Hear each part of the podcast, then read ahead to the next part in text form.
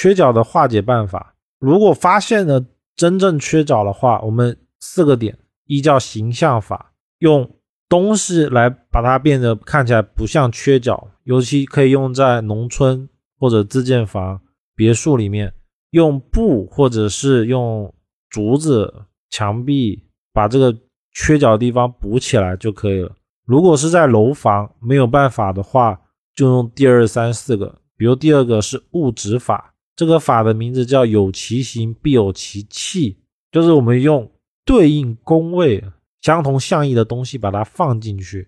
第三种呢是用中药、物料或者是植物，而第二种物质法它有个延伸叫生肖补缺法，因为我们所缺的地方就注定了它有十二地支，所以我们可以放相应生肖的吉祥物。来化解效果是会比较好的，而且它的性质也必须要有。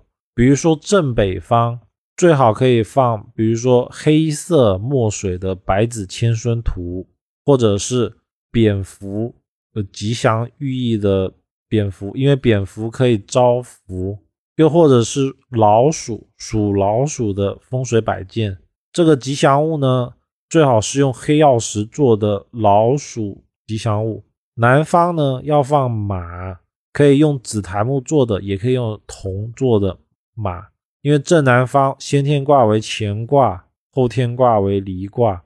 东边缺角呢，可以放木木头做的属兔的吉祥物，或者是挂有兔子的画，而且那个画框一定要用木头做的，不可以用金属框。正西边缺角可以放金属做的鸡。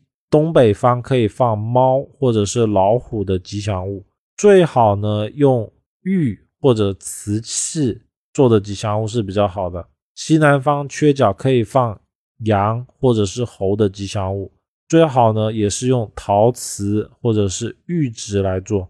东南方缺角的呢可以悬挂龙或者是有龙属性的，像水水里面有龙都可以。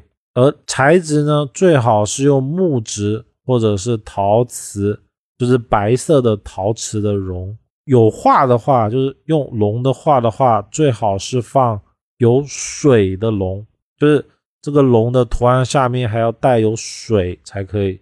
西北方呢，可以放金属的狗或者是猪。